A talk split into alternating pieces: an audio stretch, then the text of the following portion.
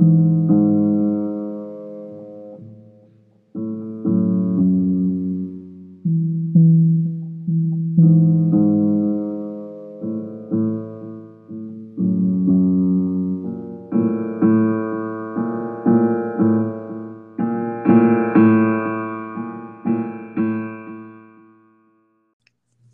to In Defense of Humanity. This is Osteris Oz Miller. Today I'm joined by social justice warrior Khalid Johnson. I know he does not like that term because they use it against snowflakes. However, Khalid, please introduce yourself. Hi, I'm Khalid Johnson. I am a master's student at SCAD. And I like to use my comics work to talk about social issues. Indeed. Khalid Johnson is not a snowflake for those who are listening. It's just a little banter to begin the podcast, you know, make us feel more comfortable in this uncomfortable time. Khalid, what's our topic for today?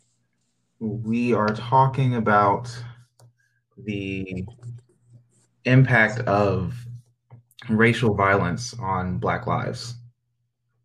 Hey, I feel like I don't have a dog in this fight. Because my entire existence is worried about my life. And it's not even because of the police. I got to worry about running a mile down the street and getting murdered by somebody who is my neighbor. You know, I live in the woods. Live in the what do they call it? The sticks, but not in a good way. Predominantly white. Yeah.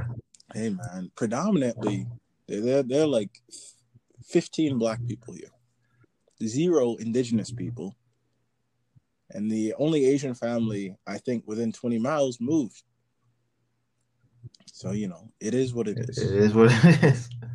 I live in a predominantly black area, but the reactions to this recent kind of string of violence against black people has been pretty strong, especially because of how close I am to Atlanta. And so definitely feeling the ripple effects of all of that. For certain. I also want to ask you about, because currently, as of what day is today? May 31st, 2020. We have a 9 p.m.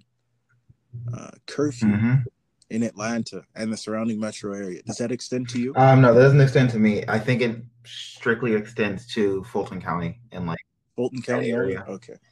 Only what Mayor Bottoms has jurisdiction. Yeah. Yeah. Okay. Excellent. Let's get into it.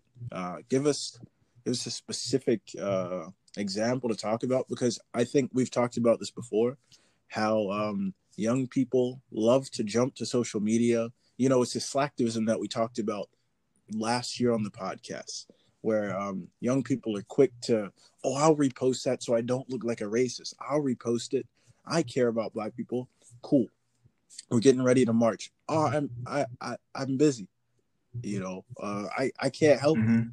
So then we have these big cases where there's video evidence. But like I told you, there probably been, at least 20 murders of unarmed black people in this calendar year. Yet we're only talking about 6, maybe 12 people specifically. And it's always the most recent. Yeah. And then it's like, as soon as a new one comes up, okay, drop the last one.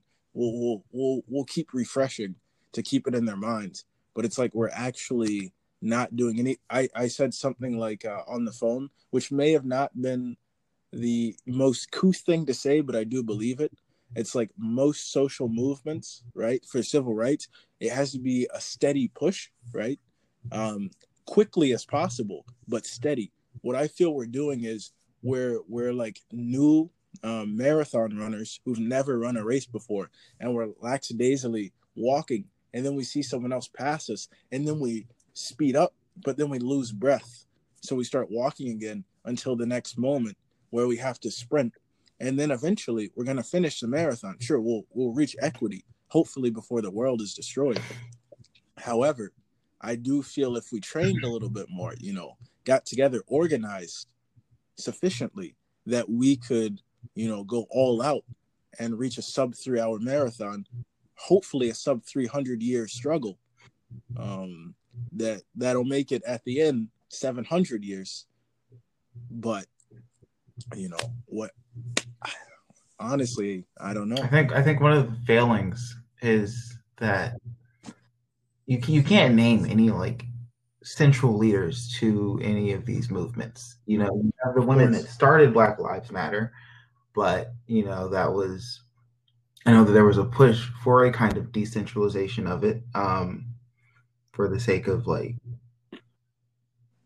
not having a clear person that could, you know, be targeted and whatnot.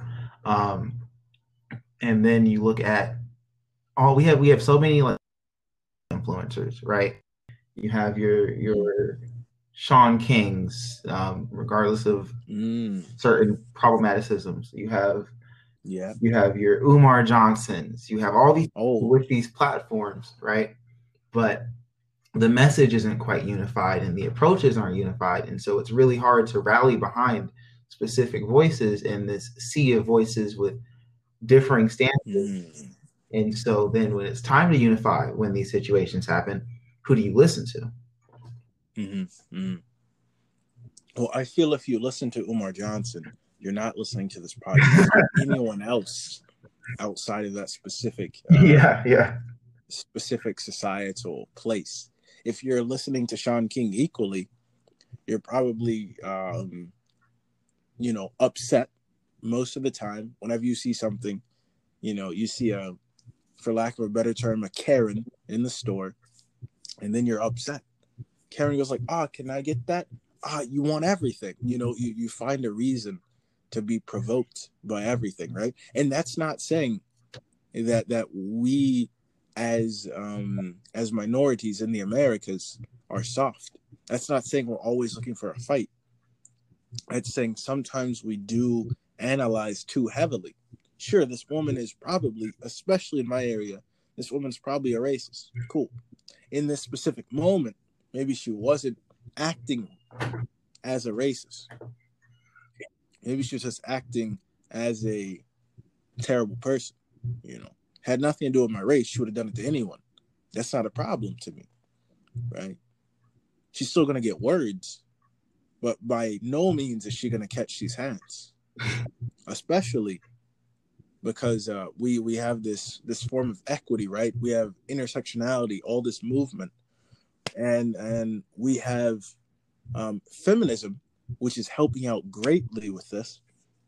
But then we also have instances where we have not only racist people in the South, racist, for lack of a better term, again, Karens, women, white women in the South who think, can I speak to the manager? These women will actually provocate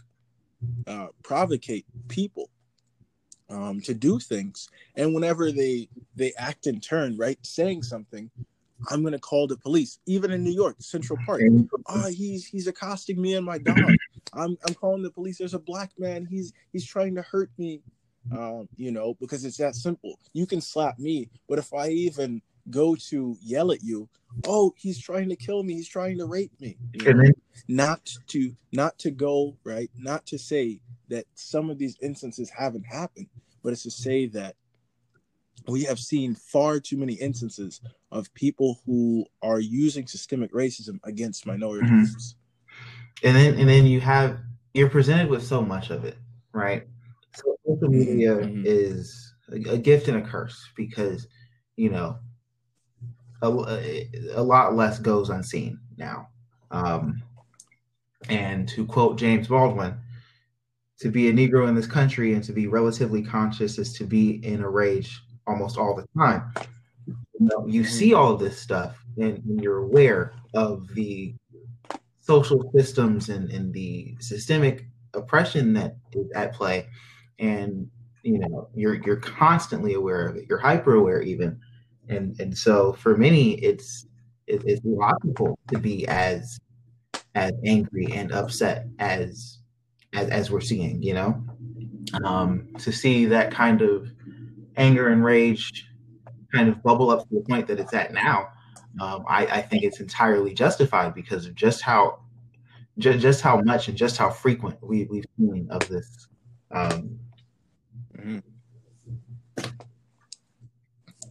Absolutely. And I'm glad you mentioned Baldwin as well. Frantz Fanon, he says that, basically to paraphrase, that the black man, specifically about the Caribbean, lives in a zone of not being a veritable hell. He says that the black man is not a man, even though I'm going to upset my black brothers and sisters. The black man is not a man because in order for us to try to be a man, right, we attempt to be human, we are taking away what makes us black, humans in and of itself. Whenever I attempt to go to, like, let's say I applied to Sorbonne, got the highest honors, was at the top of my class, they will always say, wow, that's one smart black man. Remove ourselves from being like the white man, because even the term man, in his sense, in his way of thinking in the colonies, is if I am a black man, I am not a man. I am a black first, a man second. That's how they'll always see me. I must recognize this and push against it. It doesn't matter if I'm smarter than everyone in the room. They will always see me as that black man who is smarter than everyone in the room. They'll never see me, oh, that man is smarter. So he says we must do away with trying to be equal to them. Even if we're superior, we'll always be different. You know, I don't necessarily agree with saying I'm not a man or not a human, because that leads to a whole swing of racism that can be used against one. But I do understand the sentiment there, specifically post-colonial. Absolutely. But I mean, at the same time, kind of analyzing that a bit, trying to remove the ideas of like comparing oneself within that when it's been so deeply ingrained, you know, because you're born into it, and then you're taught it from the time that you become aware, you know, on it. Because I know my mom. And in my personal experiences, my mom has often kind of echoed this whole, you can't get away with the things that your white friends can get away with. And it's just kind of deeply ingrains the ideas of, you know, the systemic oppression and the racism that are present. And then as you become more aware of it, yeah, sure, you want to do the things to kind of differentiate yourself. Even in doing so, there's still the comparison. I'm not white. You know, that we have standards for African Americans, even with media, right? I've definitely heard some kind of thoughts in regards to films that would otherwise be considered subpar, and they're like, it's black, and we need to applaud. We need to applaud, you know, it being black, and not be so critical of it because it's black. Yeah, for certain. This is how the negritude movement, arose from Aimé Césaire, Fanon, even Jean-Paul Sartre, a European, who says death to the European, which is ironic, but you understand the point. He's saying death to the Eurocentric idea. Some have argued he's saying actual death to the European. I'll be last. But yeah, the negritude movement says, let's stop, like Fanon said, let's stop being men. Let's start seeing ourselves, not ourselves, but since they're going to recognize us as black, let's go with that. Once they see us all supersede them in intelligence and prowess in every way, because they're always going to use, oh, these guys come from the west coast of Africa, Senegal, lamb wrestling, endurance athletes. They're genetically prone to being more aggressive, more athletic. That's why I'm losing, right? People love to use this. Oh, yeah, I was the fastest guy at my school. Then they brought in a black guy. He was faster than me. Like we talked about, like Trey Lapine talked about on one of the last podcasts. It's like, no, this guy has no other chance to get out of this place. He's got few options. He can become a dealer of many assortments, you know, whether he's a car salesman or whether he's a drug salesman. He can become an athlete, or he could possibly become an Africana studies professor, an actor, maybe. There are very few options. All of them require years of matriculation. Even a drug dealer has to spend years honing their talents, lest they be killed on the streets. Sure. But, you know, there are obviously other options, but no other options that will allow them to gain the kind of financial security as someone who started off white, right? Because it's like there was this test, I saw it on Instagram as well, where they were running like a 40-yard dash. And then, like, I think there's a pastor, which is already problematic, saying that Christ will heal us through all our racial turmoil. But we'll get to that in a second. He was basically saying, okay, cool. So anyone who is never worried about getting profiled by the police, please step forward. Obviously, white people step forward. Maybe a few black guys step forward, you know, from this kind of area. He said, if both your parents are still married, please step forward. If you've never worried about having your phone disconnected, please step forward. If you've never worried about not having money because your parents will give you something, please step forward. And then eventually, he was like, cool, look around. Look at all these guys in the back. Now, I know some, and then this is where the problematic comes in. I know some of these black boys could smoke you if you started off in the beginning. I was like, oh, talking about the prowess. But I see his point, but I'm a little bit worried. Because yes, all the guys there were athletes, but that's still dangerous. Because you didn't invite any nerds to the party because you knew what you were doing. And he was like, but now you have a chance of succeeding over them. Start. And then they started running. Obviously, everyone in the lead beat them, even though the guys in the back were running faster. And he's like, you see, if you've learned nothing from this challenge, then you're a fool. And I was like, yeah, I see the point. Right? Have a better starting point. What we need is equity, not equality. I don't care about equality, right? As if you give me like $1,200 one time, cool. I paid bills. That does nothing for me. If you give somebody who already has $1 million $1,200, that does nothing. You just gave them more money. That's equality. I'm looking for equity. Give me $1,200. Give them nothing. Or if they gave $1,200, double it for us. Yeah. Something. Yeah, you know, that's unfair, right? Because talking to someone who makes, you know, above $175,000, he's like, I pay more in taxes than most people making in their salary, and they don't want to give me money back. Like, as a wealthy person, I have a higher standard of living. I was like, you choose to have a higher standard of living. I think you know what I'm talking about as well. I was like, this makes no sense. To speak southernly, this ain't got no sense, you know. It's like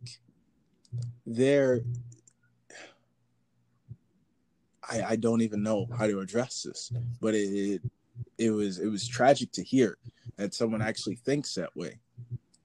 To say, oh, these poor people aren't going to like come and spend the money at my establishment. Yes, they're going to use it to survive, which is what the government should be used for, to help people get on their feet and to survive, then thrive on their own. We don't live in a meritorious society. People should not get more money because they have coerced other people, right? Because you don't need to be smart to be rich, right? You either need to have parents or you need to be extremely clever or extremely lucky. You know, you don't have to be smart. Sure, there are plenty of smart people who are wealthy. Bill Gates, you know. Bill Gates codes right now. He's a programmer still. But I guarantee people our age can program code way faster than him. Why? Because he has all these years of backlogging, coding, thinking. And now with new fluid, liquid systems of coding, he's probably, you know, sluggish. Faster than most, sure, but based on his merit. Bill Gates competing against somebody who went to Georgia Tech and has a degree in computer science. Bill Gates has a knowledge basis, but it's strictly programming. If we're going to pay someone strictly based on programming, Bill Gates would fall flat. But because he helped establish the industry, he's up there, and good on him. His other actions might be problematic, but just based on merit, good on him. But that's not the kind of society we live in.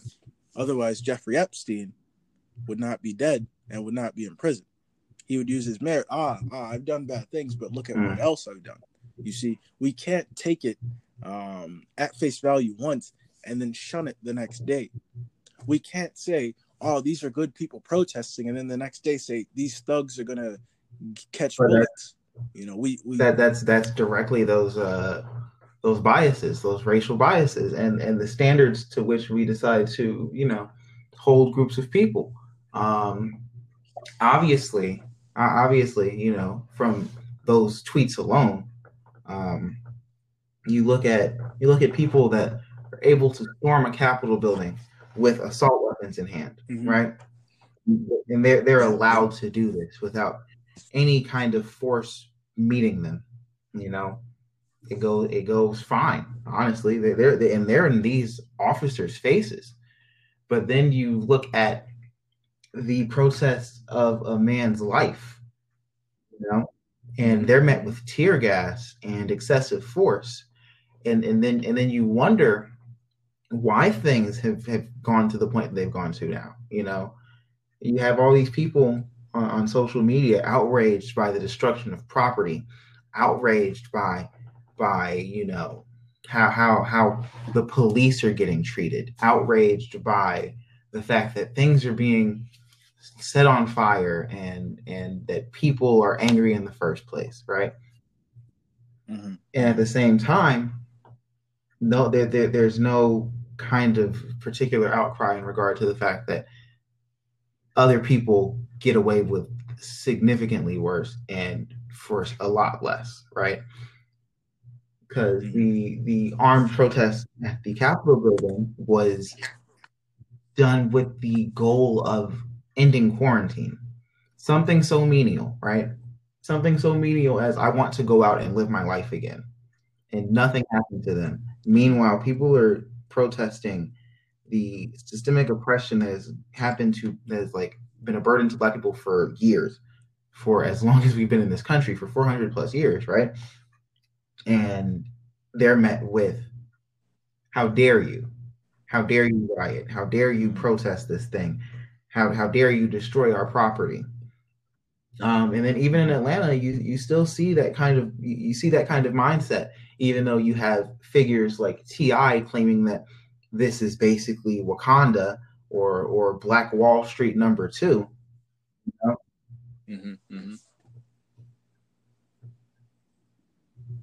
Yeah, absolutely. No, I hear. I most certainly hear what you're saying, and I do agree with you. As such, I will not say my class because I do agree with what you're saying. That being said, which is basically just a synonym for however, because I don't know how else to transition. I suppose I could say additionally, we must look at instances in which we attempt to revolt against the system, right? Some of us choose to subvert it. Some of us choose to loot buildings in our own communities, which I feel I don't know if it worked for the Watts riots. I think it got a lot. It's counterproductive, definitely. But at the same time, remember the race riots? I mean, obviously we weren't alive for it, but the LA race riots. There's enough information around the time period. Yeah. There were certain stores that were definitely marked, hey, we're Black, don't attack us. And I think if things progress to honestly just riots everywhere, that might just be what happens.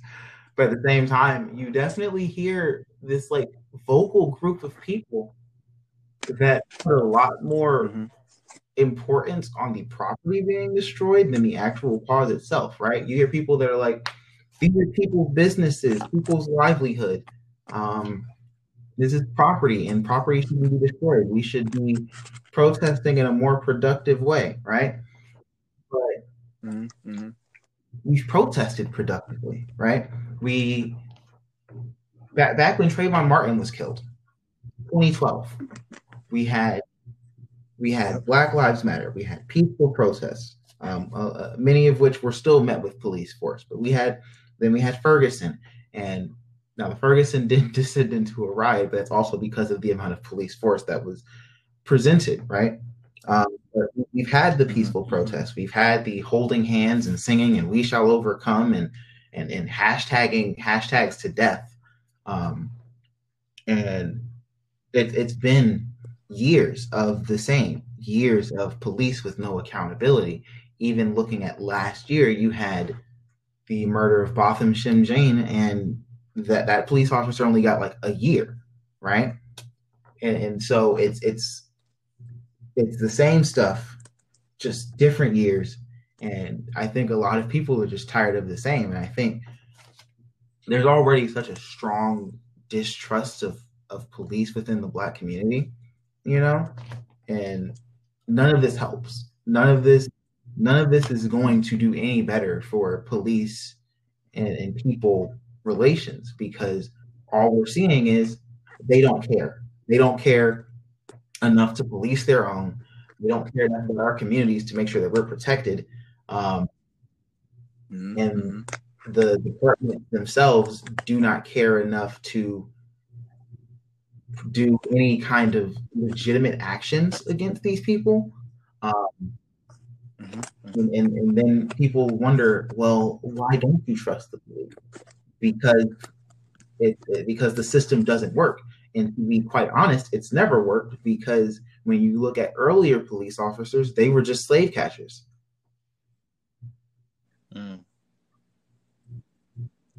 Yeah, absolutely. I would also like to address, so I've been seeing some people, because, you know, I've been around the country a few times for no reason. I've seen some people, you know, it's easy enough in the West, right? West of the Mississippi, you know, for white people who, you know, are like disestablishmentarianists, you know, they're like, you know, they're against the government. They're all liberal and whatnot, you know, saying, oh, support our minority brothers or whatnot in looting buildings and whatnot. Let's start riots. It's easy enough for young white people to riot. But whenever you're instigating other minority groups to riot, you have to understand this is even coming from a place of privilege. Even if you're indigenous, right? If you're indigenous and you live in Arizona, odds are you live in an area with other indigenous police, so you can rest assured that you're probably not going to be assaulted by the police. However, whenever you're instigating this on social media, let's riot, you have to realize that if your Black friends come out to riot with you, they may very well be a victim. That, sure, you could say, oh, they killed my friend, whatnot.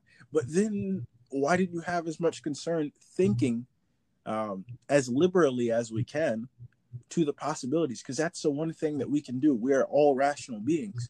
We can think, if I am telling people to riot, I am coming from a place of privilege. Because if people in Georgia, Black people, decide to riot after curfew, there's a good chance that we're going to get hit with something worse. We've already seen some of the early stages of what happens with people after curfew. There's videos of armed forces ripping people from their cars, breaking windows, slashing tires. We're already at the point where this is already excessive, you know. And I honestly wonder just how much worse this can possibly get, because we have National Guard here, we have an increased police presence, and all that potentially leads to is more civil unrest. If people are already protesting the police not being efficient, or the police not working, or the police being whatever, right? People are already protesting. People are already upset about police. Introducing more police into the equation does not help. Introducing more armed people to kind of keep the people in line does not help.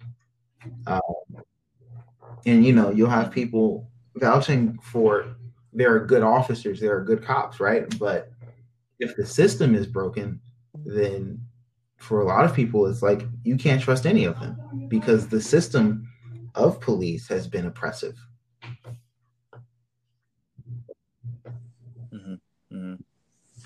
No, I hear you. I agree with you. To say that there are good cops is sort of to undermine it.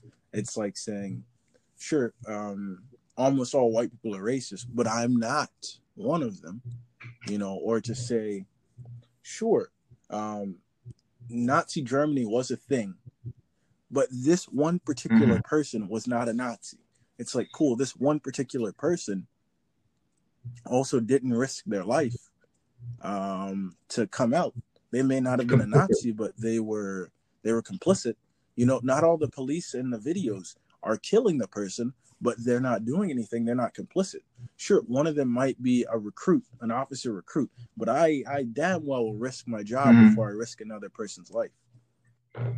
It's really interesting to kind of see how things are shifting so much. You know, you see all these different riots, and you have people incredibly quick to condemn.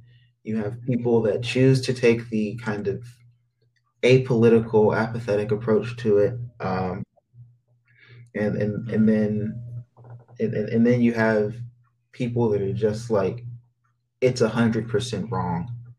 How dare you? How dare you riot? How dare you loot? How dare you do whatever? But it goes back to this point of people have done the peace, like the peaceful protests for years, and there's a quote, and it's like, to do the exact same thing and expect different results is insanity, right? People, and then you hear people kind of misconstruing the words of Dr. King, right? They love to think of all of the peace movement, you know, as him condemning anything else.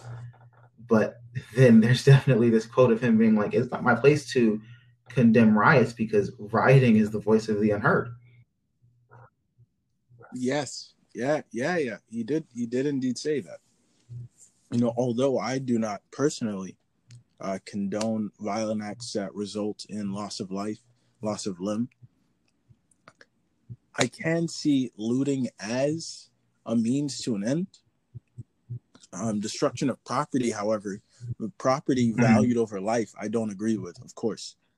I don't necessarily believe in ownership rights as is instituted by the colonial system we call the United States of America, however, because you never actually own anything. The government always has eminent domain over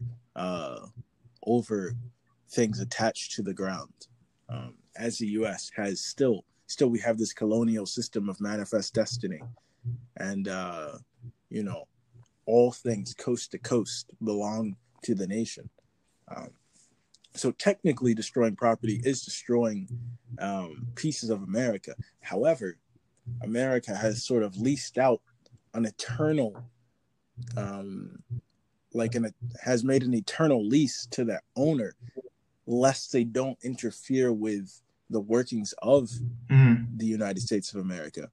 So you're actually hurting that individual who may be a part of your community, and it's still their money. Whether the U.S. is technically the authority of it or not, you're still destroying another Black life. So I'm going to bring it back to Atlanta, you know, in calling it the next Black Wall Street, right?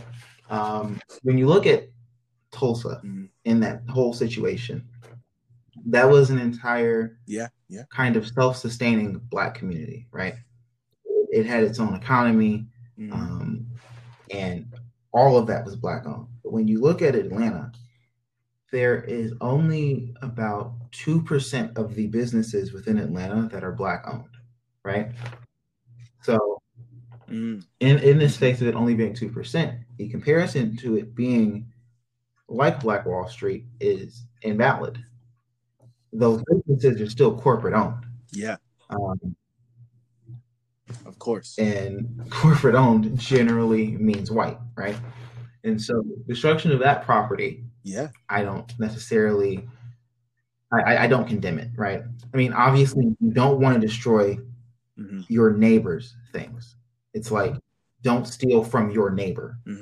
Don't cause harm to your neighbor because they're struggling with you. But at the same time, with like corporate properties and with these like fancy skyrise buildings, like the CNN Center, for example, right?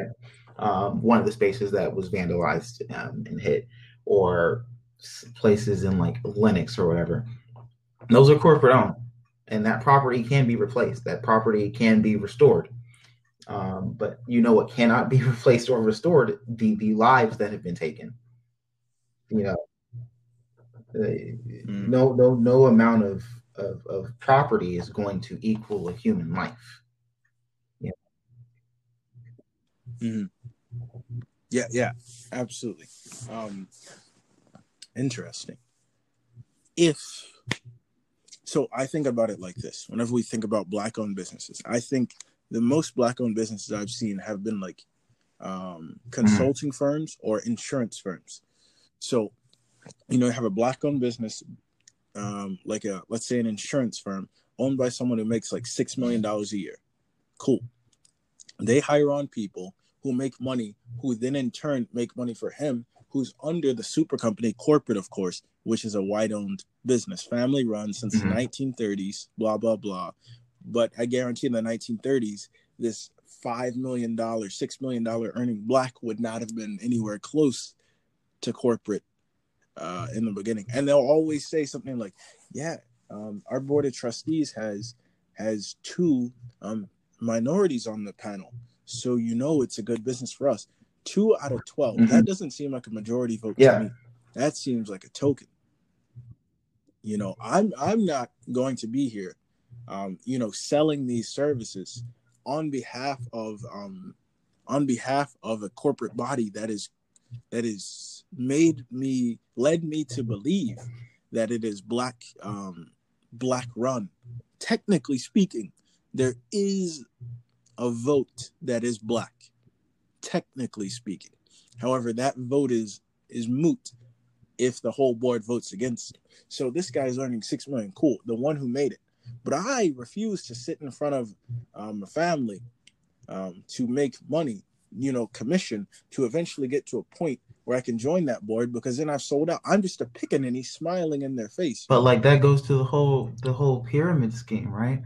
The idea of the American dream is so deeply ingrained within our society. If you work hard enough, if you pull yourself up by those bootstraps, you'll be able to make the money that you want to make, you know, but you have to work hard to be able to make that money.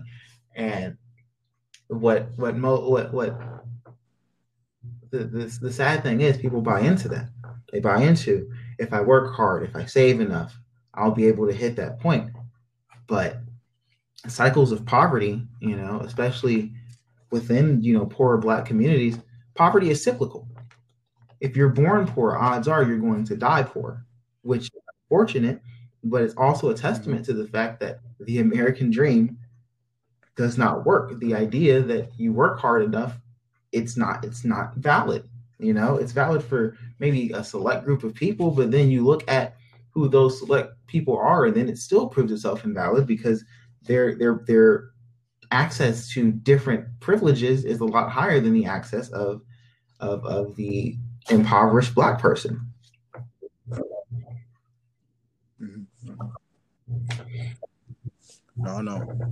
No, definitely.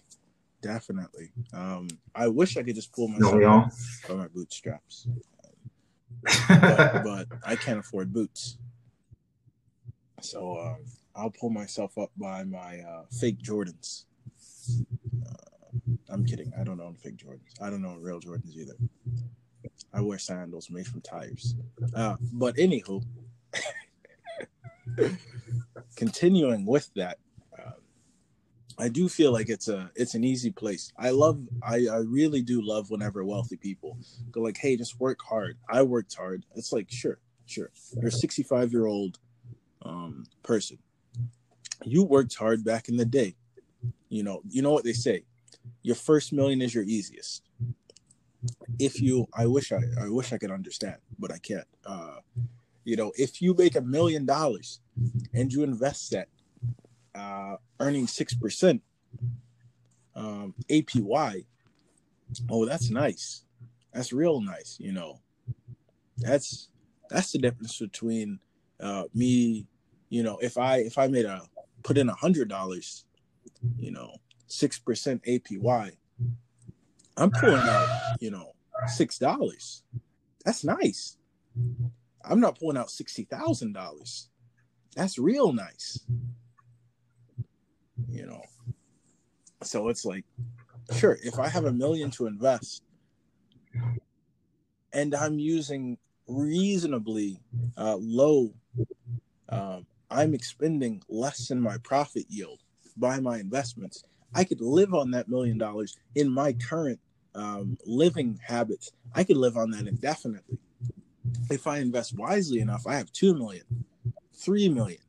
No. Actually, it's going to go like 1 million, 2 million, 4 million, increasing exponentially. I worked my way up to $72 million. I got a company. I got liquid assets now. I got a jet. That's different. If I start off with $10, it's going to take me 125 years to get up to $1 million if I invest conservatively. If I take risk and have a job and somehow feed myself, I could make $1 million easily. The question is, do I value eating more than I value becoming the possibility of becoming rich? Do I value living in a house? Because let's be honest, we've all seen The Pursuit of Happiness with Will Smith. If I don't have an address, I can't get a job. I certainly can't get a corporate job. And be like, where do you live? Put a shelter. We can't work with you. Get you in that multi-level marketing. Hey, sell these devices. I made $7 million. So can you. Here, spend your whole life savings. So there's people that make that much wealth. Boom. You're never going to spend it in your lifetime. It's not possible. But yeah. It's about to harken back to this guy who is complaining about the spending taxes and deserving money back because they support the economy more than poor people. You have that increased standard of living. You want the ability to spend as much money as possible. You might not do it because you want to give that money to your kids so your kids never have to work, so they never have to pull themselves up by the bootstraps. Personally, if I had $1 billion, the day I die, 97% of that goes to charity. The other 3% goes to my grandchildren going to college, and that's it. Only enough to go to college. I have stipulations in the will saying only enough to go to college, enough to get them to spend $3 a day on food. That's it. That's it. They're going to be out there on rice and beans. Wasn't your granddad a billionaire? We're not. You're right. Don't pull yourself up by the bootstraps. Don't get me wrong. I have a trust there, just in case. Somehow my grandson ends up going to jail. How am I supposed to pay bail? The lawyer comes through, old Sigmund type lawyer. Your grandfather left this for you. See, that's nice thoughts. I can think that all I want. Odds of that happening? Unlikely. Now, if my name was Chester, the odds of that happening are highly likely. It's funny because you listen to people like Beyonce and Jay-Z where they're like, my great grandkids are already rich. Oh, can you imagine? Can you imagine if that money went to people that need it? Like your great grandkids don't need to be rich; they can be taken care of. Oh, but you know, you have people living in poverty, and then with living in poverty, you feel as if your avenues for success are a lot more skewed than they should have to be, right? Your educational system access is limited because you know you're worried about helping provide in your household, you know, or you're not seeing it as being applicable to your particular life because your struggles don't allow for it to be applicable, right? A lot of people can't afford to go to college. They look at, like, when it's time to graduate, they look at college and they're like, we can't possibly afford it, so we can't go. And then you're stuck in your community. And then you have a lot of people, you know, they're used to struggling, quick avenues to make money. Unfortunately, a lot of people turn to drug dealing, right? And so you have these situations that force people into these kinds of lifestyles, and once again, further them in this system of poverty. But then in those communities, you still have like the ones that are pushed to lifestyles that may not be as profitable. They still have to deal with other factors of being poor. You have mm-hmm. over policing, especially in poorer Black communities, and then you have then with over policing, you get situations like George, right? You get situations like that. You get situations like Brianna, where their immediate response is, "This community is not safe," and so.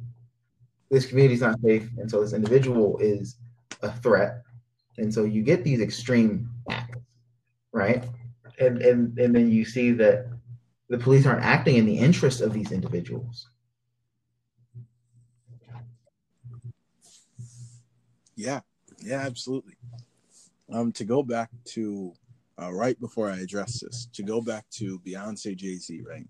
So their grandkids are going to be rich.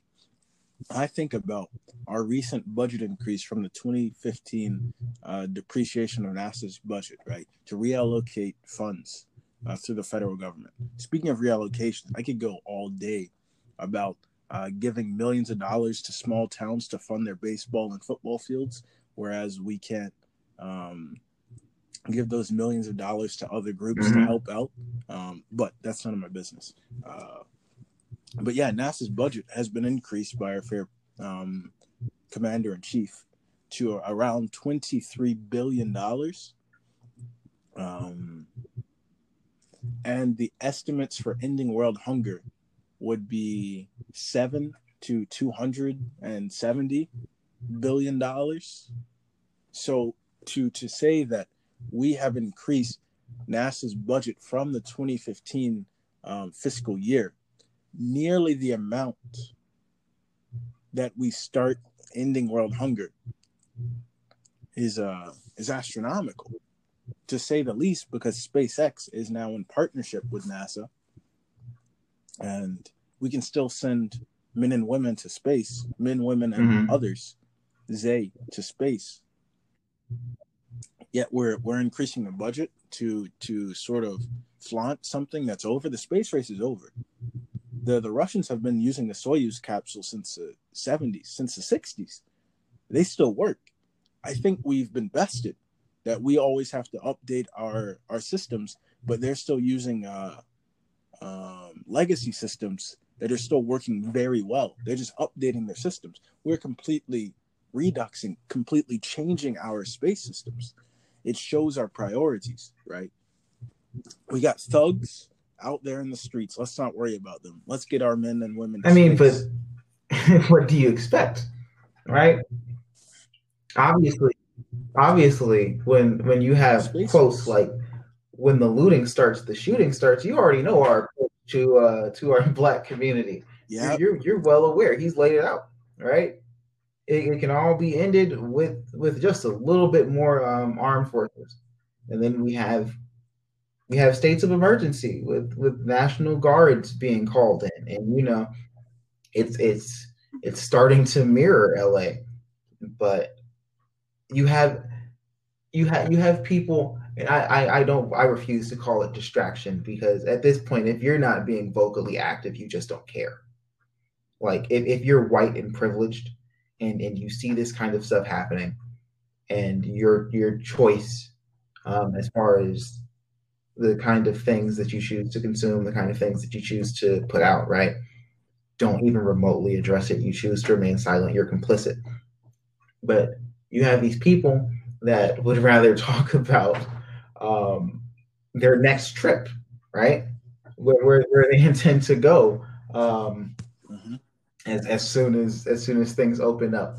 You have people like our Space Force. We're going to the moon. We have people in the streets hurt and angry, and we're choosing to go to space right now. Back to the moon. Yeah, exactly. Back to the moon.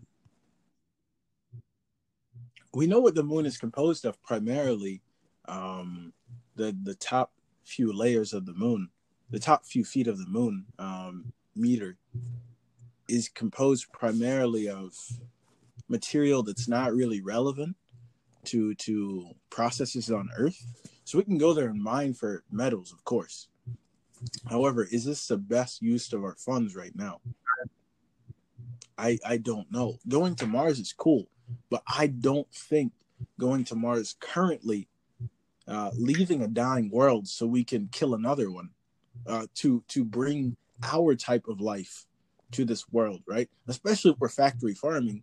That's just a runaway train. Mm-hmm. That's gonna. We have enough issues here that need to be addressed, like immediate issues, right? Mm-hmm. Don't get me wrong. I love space. We have so much stuff going on here right now that deserves to be addressed, and we'd rather look elsewhere. We'd rather look optimistically towards something else and sweep what's going on under the rug. And all that does is produce these kinds of reactions from people, right? Because all it's doing is saying, yeah, no, we're still ignoring you. Yeah, man. We still don't care, you know? You can. Yeah. I feel like our society, the upper echelons of our society have atrophy, you know, going very back to the very first episode of In Defense of Humanity. Atrophy, the feeling of being stuck on Earth. You know, where instead of realizing that it's going to be the same everywhere, that our problems aren't spatial, right? Our problems aren't tied to a place. They're tied to our interactions with one another. If we go to the moon, we're still going to have sectionalism. We're still going to be having casts of people who are seen as lower and upper. It might not be based on race. If you take all white people to the moon, then you're going to have the working class and the administrative class. If you take all black people to the moon, it's going to be the same exact thing. Our problems don't change based on location or a specific people group, because people will always adapt to maintain their own power. And the only way that you can prove that you have power is if someone's beneath you. This is why I feel rich people don't want equity for the most part, because I'm rich. My dollar only has value if you're poor. $1 million is nothing if everyone has it. You know, this is why rich people go like, yeah. Chase is kind of poor. He only makes $3 million a year. Wow. You look at our educational system where the average teacher is not making anything more than $60,000 a year. And it's like, how do you support a family on that? How do you live remotely comfortably on that, you know? Meanwhile, you have millionaires and billionaires with so much wealth managing to hoard it, to avoid taxes. When the stimulus went out, you know, the $1,200, I know there were millionaires that received like $1.7 million stimulus. Oh yeah. Hey, they gotta keep up with the Joneses. Imagine having a jet. Good Lord. All these things. All these flashy things. Hey man. All I'm saying, if I could get a jet, that'd be pretty sweet, you know. but an electric jet that's fine for the environment, with a hydroelectric plant at my house, you know, a whole city where a bunch of I'd people be cool could live. More, you know, as long as black people stop getting murdered. The second, you know, let them live in the castle. I'll live in the hut in the back. I'm funding it, but I'm living as a downtrodden person. That's what I want. But, you know, let's be realistic. We still got people dying in the streets, as you said. We can't be thinking about the future because it appears I don't even have a present. I could be dead before I pursue any of my goals. You know, can't even write a book without fearing that I'm going to get shot. Yeah, and I you can't go protesting without fear of retaliation at this point, because I just saw a video where this woman ran this guy over with her car intentionally and like tried to double back to hit him again at a protest, and then you had people coming out with bows and arrows and swords, you know, to oppose people's right to protest. But then you have other people, going back to the apathy, right? You have other people that are like, or maybe not so much apathy, maybe more so willful ignorance. There was a planned protest at New Birth. It was it was today. It was at like 9:30. It was like a protest joined with like a church service. And in the kind of information that was posted online about it, there are people like, the church, we shouldn't be protesting these things, you know, during church services. We shouldn't be protesting at all. God's gonna fix it. God is going to fix the racism. We don't need to do anything. Just let God do what God does. That's my favorite. We're waiting on the world to change. You know, all I'm saying is, whenever our people had books handed to them, telling them of God, Jesus Christ, our Lord and Savior, telling them to remain in shackles because it's what God wanted to do. I will not listen to somebody who follows a similar guideline to waiting for progress to happen because of a deity. God, in to think as a Christian, as a theologian would think, though, so a progressive Christian theologian, right? God did not give us flesh to wait for God to change the world. Without flesh, right? If we're supposed to look past color would not exist. Okay, to think of this in this way, we're not Mormon. We're not old school Mormon. Black, white, silver, purple. I hate that song. But our skin color does not make us any different, celestially speaking, than the other. However, terrestrially speaking, on Earth, it most certainly does. Right? God cannot save us from ourselves. Sin is outside of the realm of creation. Okay? Sin is an aberration of humanity, of the flesh. Thus, God will not save us. We must save ourselves in order to be saved. As I'm not a pastor, no one probably cares to hear me talk about this. However, as a scholar of religion, I am happy and willing to talk to anyone about this until they tell me. The phrase that I often and then I will go a little bit longer. Is faith without works is dead. You can't expect for God to just snap racism away. It doesn't work like that. You know, you can't expect to sit in your house and be quiet and just hope that it's gonna go away. It's not gonna go away. You sitting in your house and not being involved and not saying anything. All that's gonna happen as a result of that is it's gonna happen some more. It's gonna keep happening. You know, when things get back to a point where they seem normal-ish, right?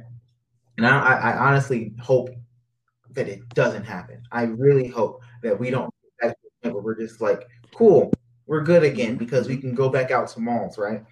But in the hypothetical that things get back to some semblance of normal, we can't just sit and pretend like all these people didn't happen. We can't sit and pretend like we didn't lose Ahmad, like we didn't lose Brianna, like we didn't lose George, like we didn't lose Tony McDade. You know, we can't just, oh, you know, world's back to normal, we can go back to our lives and chill. You know, this protest is over and we're just gonna wait till that's what happens. Mm-hmm. Slacktivism, as you call it. Yeah, man, it's a problem. It really is. But specifically, we can do these things, right? We can sit around. We can hope for the best. We can say through all, we can do all things through Christ who strengthens me. But what's the point of having this strength if I'm just chilling on the couch watching television? You know, if I'm not fighting. And then we have the opposite problem of people who claim hard Christianity, right? And then they're here saying things like,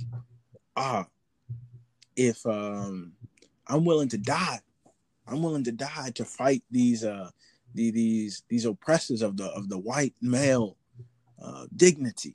I am willing to fight for white male liberation. You know, I'm kind of worried, right? Because I'm hearing from these people is they're saved, so they're willing to die. Cool. So the next time they get in a car wreck, they shouldn't be mad at the person for hitting them.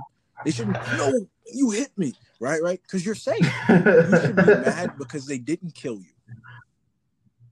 It's not suicide. Am I wrong? It is not suicide if somebody else hit you. You should be inflamed. You were like, I was so close to meeting the forever father. I was so close to returning to the home in the sky. Am I wrong? If you see a truck coming towards you and you don't swerve, you're saved. Why are you so attached to the flesh if you want nothing more to return to the noumenal? Okay, why talk about the phenomenal when you're trying to reach the noumenal? Okay, are you establishing that I, as a black man, don't have enough soul to reach heaven? Cool, you do. Stop fighting for white liberty, white supremacy, and just let it happen. I'm dead. Stop. I apologize, Osteris. I'm on a podcast right now. Sorry. But I mean, who wants to embrace death? You know, nobody. Nobody. Templars, man. They call themselves the New Templar. The New Knights. You struggle so hard. They literally call themselves Knights. Give yourself this life that you want to lead, right? You don't want to lose that. You don't want to lose your comfortable house. You don't want to leave none of that behind. You know, as strong in your faith as you are, you don't want to let go of that stuff because you know you worked for it. You worked hard for it. Come on, man. My works should only be able to glorify me in the kingdom. Let's be honest, right? Let's get back into this race debate and talk about this more phenomenally, right? Let me not get heated right here. Okay. People are going to tune out of the podcast. But if I am a white supremacist, which I'm obviously not, I hope Mr. Duke's son doesn't come to get me. But if I am a white supremacist and I believe thoroughly in God, as most of them do, and I choose to go to a protest, but I'm afraid of dying, who am I? Am I really true to the faith. That's what I'll give to the neo-Nazis. Whenever they say we're going to go here, some of us aren't coming back. I respect you for your conviction. Nothing more, but I respect you for your conviction. You're willing to die for your cause. In all likelihood, you won't, because the police will scare away the other protesters. So you know you're going to be fine. So you're saying it for the words only. You're bullshitting. You know, you're saying it because you know it won't come to that. You're saying it because you know you got your lady friend down there. I read something ready to move some people down. And it was like, odds are BLM is going to be classified as a terrorist organization, which I find interesting. Yeah. I don't want to say funny. I find it interesting. It's interesting because obviously it's Black Lives Matter, not Bureau of I find it interesting, right? Because there were hate groups that, you know, were saved as being, you know, they're just exercising their First Amendment. They're allowed to speak, you know, they're allowed to express themselves. But it's a hesitation to classify them as any kind of terrorist group, right? But I think, you know, going to this kind of vilification, demonization of the other, you know, it's going to be a lot swifter of a condemnation of Black Lives Matter kind of activism. Yeah, for surely. I saw a video earlier today, you know, with the social media. Everyone you and I know is posting these videos about the riots and whatnot. Nobody's rioting, though, that we know.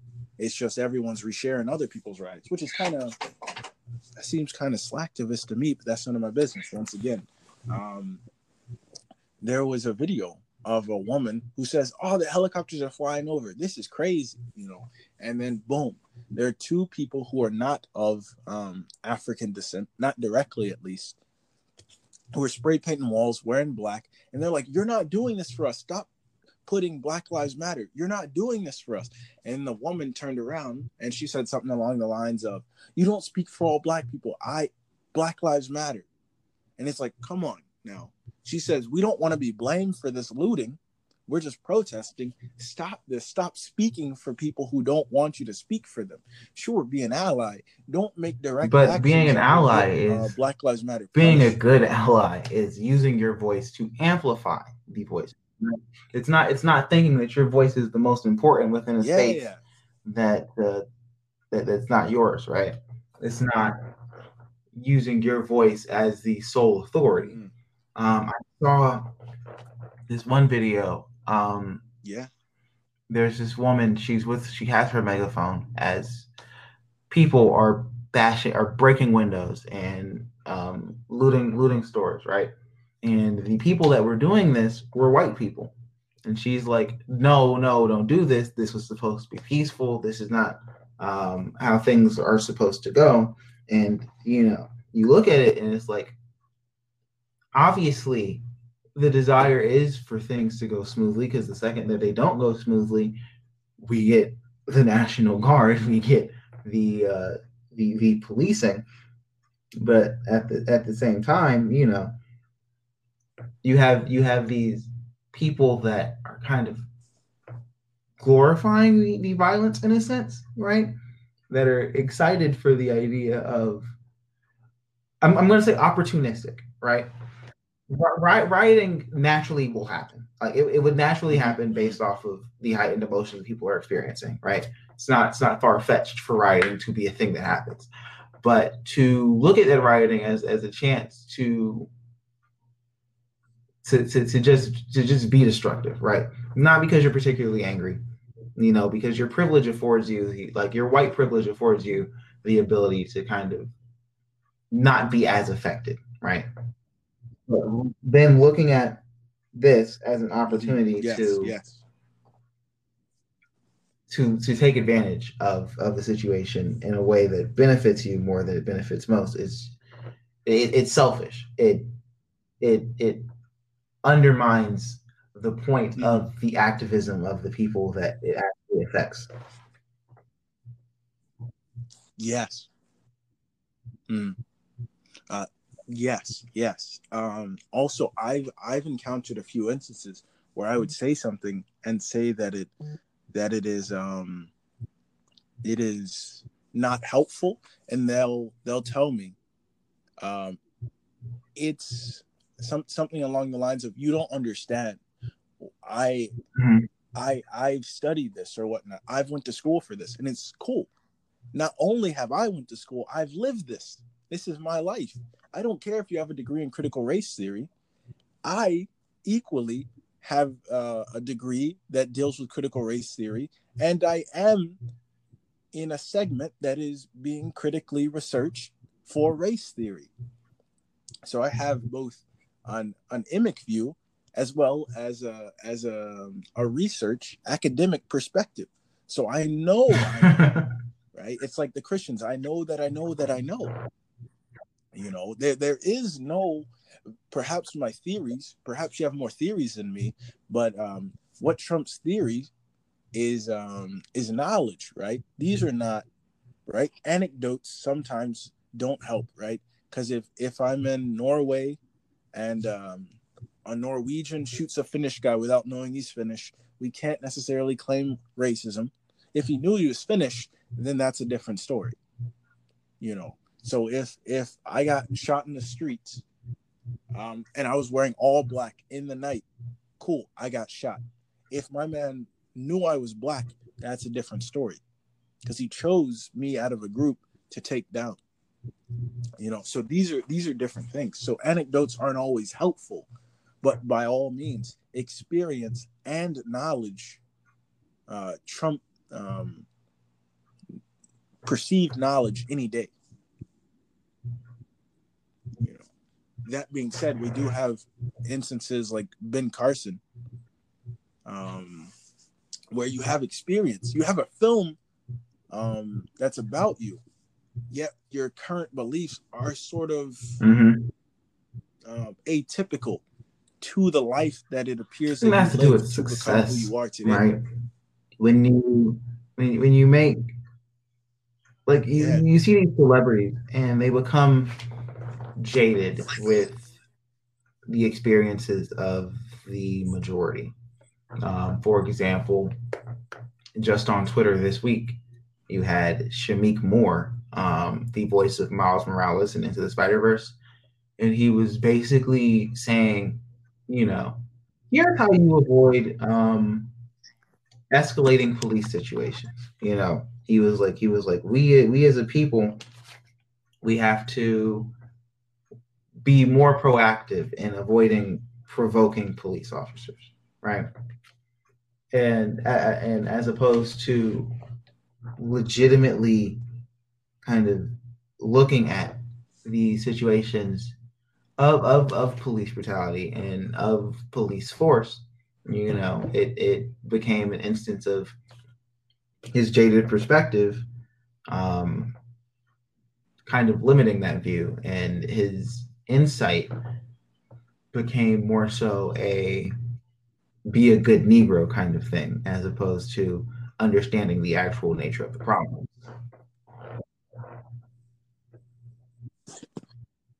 No, absolutely. I don't know. Can you expand upon that a little bit? Obviously, when interacting with police, you know,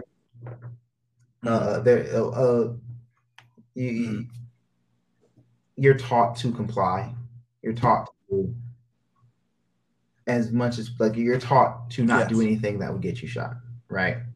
You don't breach unnecessarily. You know, there's a whole list, a whole laundry list of things you're told and taught not to do. Yeah. But in many cases, in many instances, even while adhering to that, people still find themselves, people get murdered. For example, Philando Castile, he was compliant. He did what he was told and instructed to do, and he still was shot and murdered, right? And so this idea of respectability politics and being the least kind of confrontational and and doing your best to be as agreeable as possible, it has proven that, you know, it doesn't work either way. If you have situations where people being compliant still ends up with them being killed, then what's the point of being compliant, you know, for some people? And then other instances, just the idea of being, like, the idea of respectability has proven kind of fruitless for many, right? When you have tensions so high between these two communities of police and Black people, you know, what's the point? Like you kind of see that respectability go out of the door, because we've seen this history of violence against Black people. We've seen the growing list of victims of police brutality, you know, and all we're doing is by being respectable, you know, maybe just maybe it works for you, but at the end of the day, if your result is going to be the same, then why try to, you know, be as respectable? You know, there's a whole, I was on Twitter yesterday, and there was this thread of people bullying the police, right? Just verbally harassing them or whatever. And I think it goes to show that, you know, at this point, people are really fed up. People are incredibly fed up, and to expect them to be good Negroes, to be model minorities, and to, you know, respect the authority of the people that kill them is kind of gone out the window. You know, we've seen the peaceful approaches with Martin Luther King, and he ended up assassinated. You know, so. I think at the end of the day, people's prejudices are still going to be their prejudices.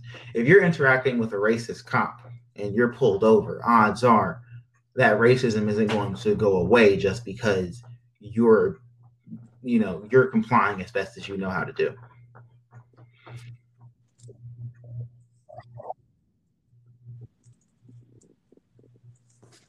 Yeah, absolutely. Because I know. I think it's probably standard, right? In most families, even ingrained in AAVA, you know, pulled over. Can I have your ID? Yes, I'm reaching for my ID in my pocket. My name is Osteris Miller. I do not have any weapons. I'm unarmed, and I do not attempt to resist. And then you reach for it. Oh, slow down! I just told you. I just gave you the entire spiel. I don't have any weapons. Sir, do you have any weapons in the car? I do not. I am not armed. I do have blah, blah, blah, a taser, maybe a handgun somewhere. It is out of my reach, blah, blah, blah, blah, blah. So I'm going to need you to step out of the vehicle. I am stepping out of the vehicle now. I am not reaching for anything other than the door handle. My hands are up. And, you know, continue. You're still going to, in all likelihood, there's a good chance you're still going to get shot, regardless of your clarity, of your demeanor. You know, what are you reaching for? And then it's over. Which is why I kind of like the idea of you know, police having less than lethal weapons on them. Because the first thing a police officer reaches for is not a taser. In most instances that we see on these videos, they reach for the gun immediately, right? And I hear taser. Taser can create muscle spasms, so they might shoot the gun while getting tased. You know, but all I'm saying is first round in the chamber, right? But then police, because you have this tunnel vision thing where they pull. Several times. They pulled the trigger several times. So all I'm saying is the first 4 rounds in the chamber, rubber bullets. That's all I'm saying. The first round in the chamber and the next. I don't even think in the magazine. You don't even need that. So there are checkout systems in other countries, right? And in I want to say the UK, you can't even go out with your gun just on your hip. It's not allowed. You have to check it out. and they have to approve you checking out your gun, right?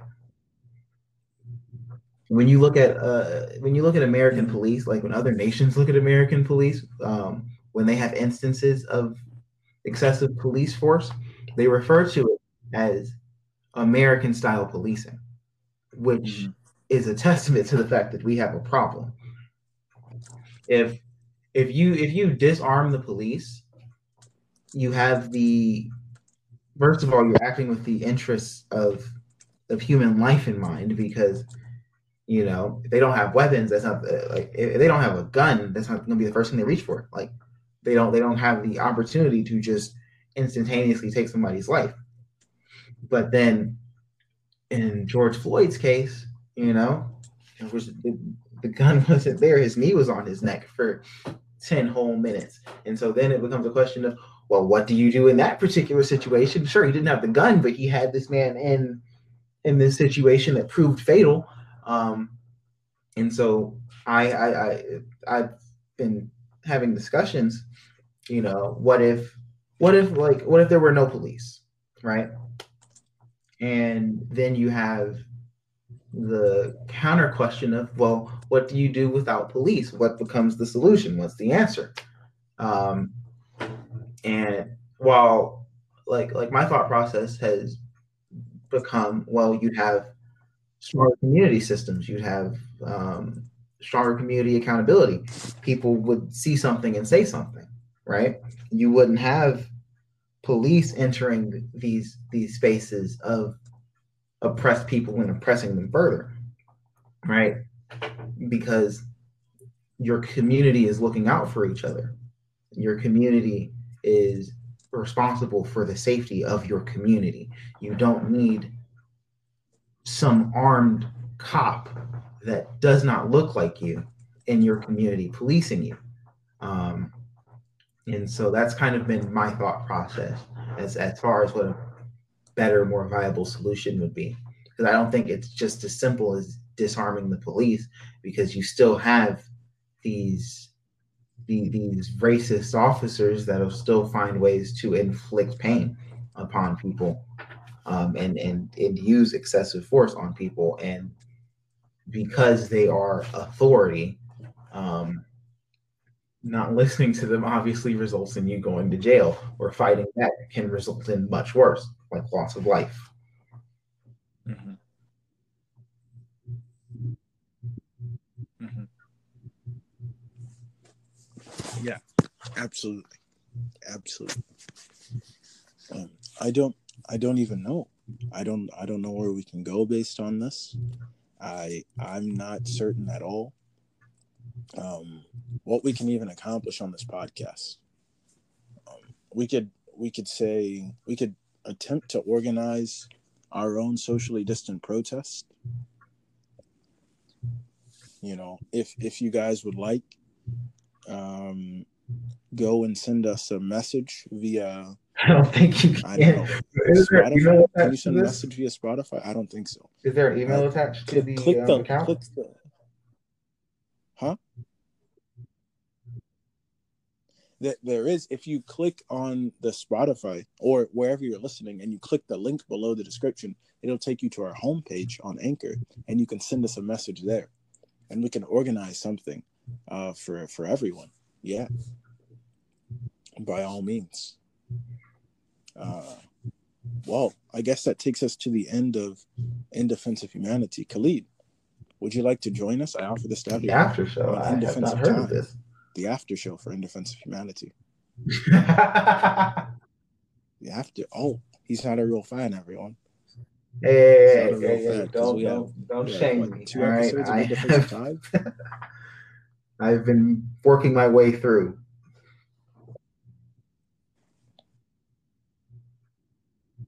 Hey, today was his last day of school, so you know he could have used the whole day to listen to In Defense of Humanity and In Defense of Time. In fact, if any fans are out there, which let's be honest, who listens to this? But if anyone's out there, once we get over or close to 90 minutes, which is 1 hour 30 minutes for those who don't use our form of time. Aliens out there, I know you're listening. We move on to something called IDOT, which is the after show for IDO, In Defense of Humanity, to In Defense of Time, to save you guys from listening to me talk and equivocate for 1 hour, 30 minutes. So you can, you know, end this at around the 90-minute mark and then come back for In Defense of Time where the conversation continues. Because on some of the classes, especially if you're rocking the Windows phone, it doesn't save your timestamp. So I am sorry for that. However, this episode is about to end. Khalid, do you have anything to promote? Don't 2 minutes and 20 seconds. Don't let the protesting, don't let your activism end with whenever this period of protesting ends. You know, don't just let it stop at you posting something on social media or posting in solidarity. There's so much more work to be accomplished. You utilize as many platforms as you have access to. Find ways that you can help causes that need help. Being an ally does not just stop at you having conversations with your Black friends. Being an ally is not having a token friend. Be as active as you can. Use your voice as much as you can, use your platforms as much as you can.